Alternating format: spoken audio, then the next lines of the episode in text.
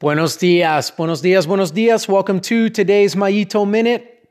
And as I stated in yesterday's episode, I'm going to bring you guys a race recap today from my last race that I did this past weekend, the Tour of Corsicana, which was the only, sadly, the only time based uh, stage race left in Texas on the calendar for the year. So there are other uh, stage races, but they're omnium based, which means that you get points based on the place that you get in each stage. The Tour of Corsicana is the last standing one where you do the stage, and whatever time you get at the end of the race, the person with the lowest time wins, which is kind of the true stage race because that's how you know the Tour de France is and all these bigger races that a lot of people know about. That's how they operate. You go and you race and you get a time, and then lower time wins. So I took this one on. It's one that's close to my house, which was nice uh, because I was able to just drive out there the morning of. So Sat- the racing was Saturday and Sunday. Saturday started off with a time trial that morning almost afternoon. I went off at almost 11:30 in the morning, and then the criterium that night, Saturday night, was late. We didn't start till nine o'clock at night, and we raced for an hour.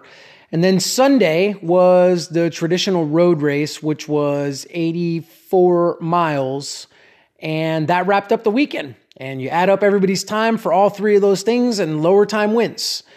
So, how did it go? Let's break it down stage by stage. Uh, first stage was the time trial. Like I said, went off at about 11:23. I think was my official time, 11:22:30, and uh, it was a five mile time trial. And um, if you've been following my journey with my training and stuff like that, I've been very intentional about putting in time on the time trial bike and just getting comfortable on that thing and doing some efforts on it and the whole nine.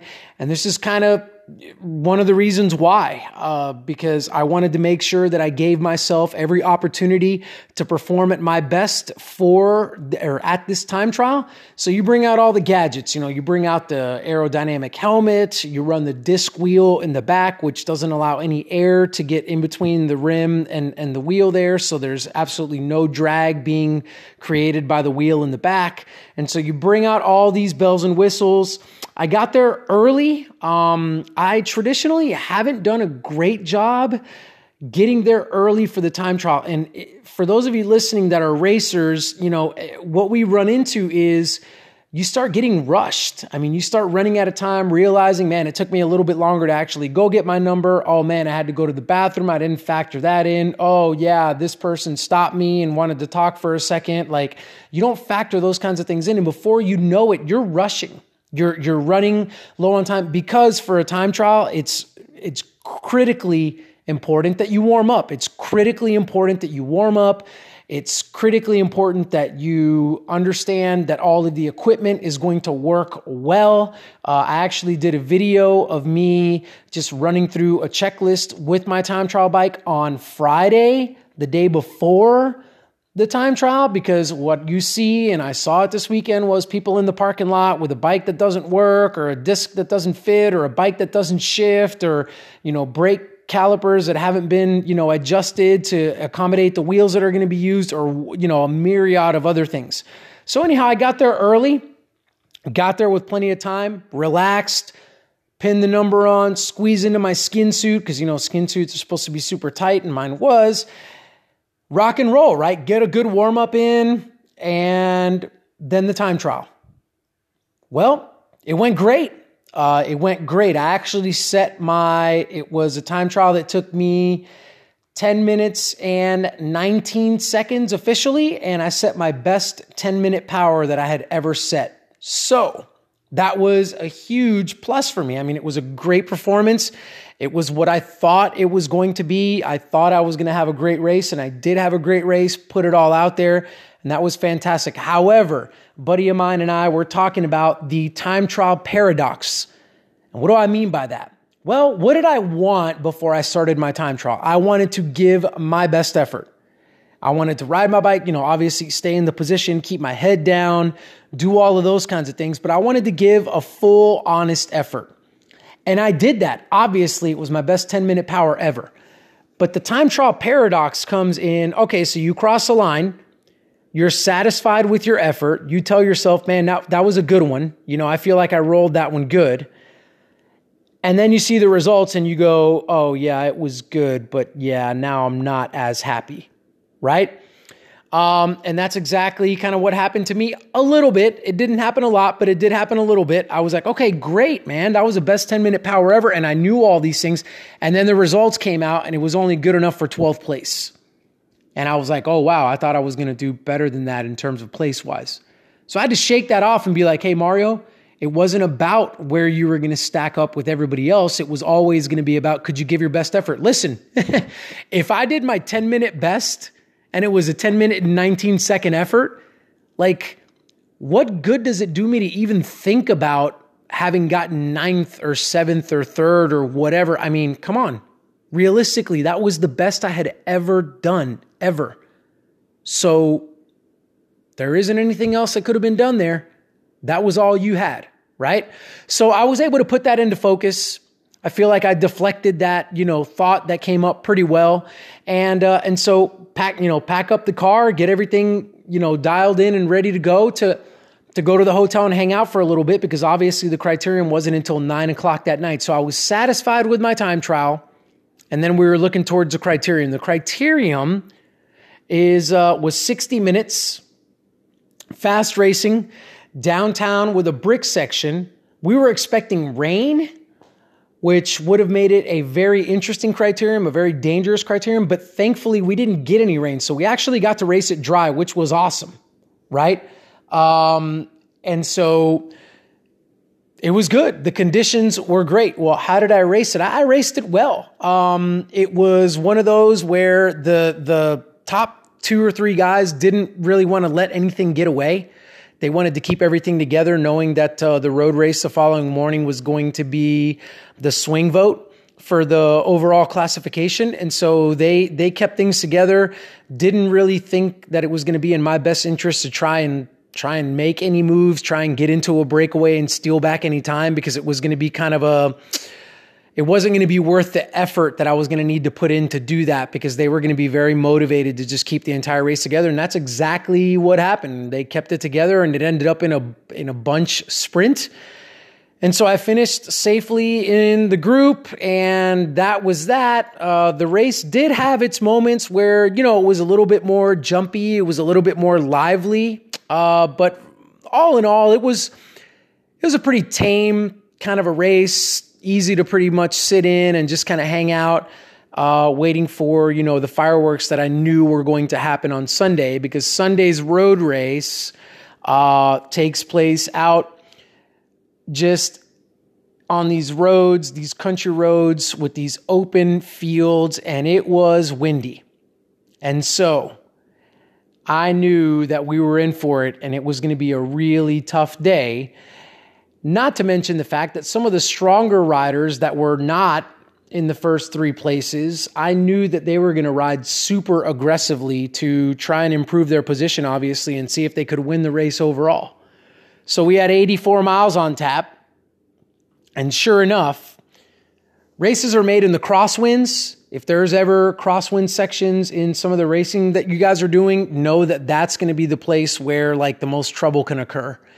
And uh, sure enough, there was uh, some heavy crosswind sections, and that's where the magic happened.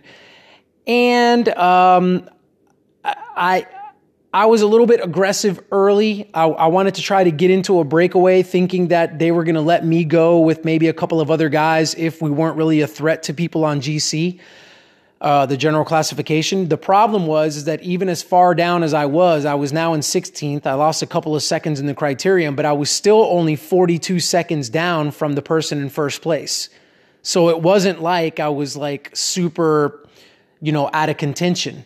Um, and so I, I kind of underestimated, you know, whether they were going to let me go or not. And there were bonus seconds on the line as well at the end of the first lap. We had four laps. So that kind of coupled with the fact that I was really only 42 seconds down and some of the other guys with me, they didn't want to let things go, but I raced aggressively to try to get into a breakaway and uh, used some energy up early when I probably should have conserved it because once we hit those crosswind sections, it was on, y'all. And, um, you know, some of the stronger guys in the race, you know, got near the front, got their teams near the front, and just throttled it. And I paid for those little efforts that I had done earlier in the day. And I found myself, um, I found myself like in the second group chasing to catch. Well, there was a breakaway up the road, and then there was chase one, and I found myself in, in chase number two. And little by little, you know, the chase one is getting further and further away from us, and it was curtains. Before the first lap was even over, the race had just detonated. Uh, there were guys all over the place. So at that point, I'm just riding, trying to somehow maybe we can make contact. If we keep on the gas, we can maybe make contact with Chase One. Was with a group. We were all rotating through pretty well. Um, and so we go through the first lap and, you know, we're already behind. We continue to do this and go, you know, the next lap, we're, we're riding pretty good. There's some cooperation. Uh, it was a group of four of us and we got caught with four or five people from behind. So we had a pretty good group at that point where guys were able to get a little bit more rest and everybody was committed to working. But no cigar. We didn't get any closer to that group. That group motored away from us. They were gone, never to be seen again. And then the moment of truth came when we came through that second lap. And uh, some of the guys decided that they were uh, that they they had had enough and that they were going to go ahead and drop out of the race because they weren't going to catch that that first chase. So therefore, they were basically you know out of the race, and they just decided to call it a day.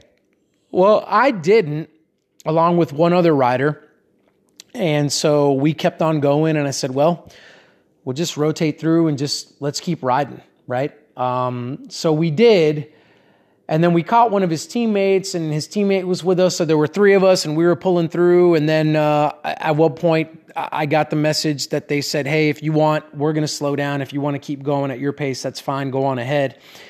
And I did. And uh, I finished up that lap. When I finished that lap, I was already starting to feel a little bit, you know, I was struggling quite a bit. Back was kind of bothering me a little bit. Legs were tired. I was running low on water.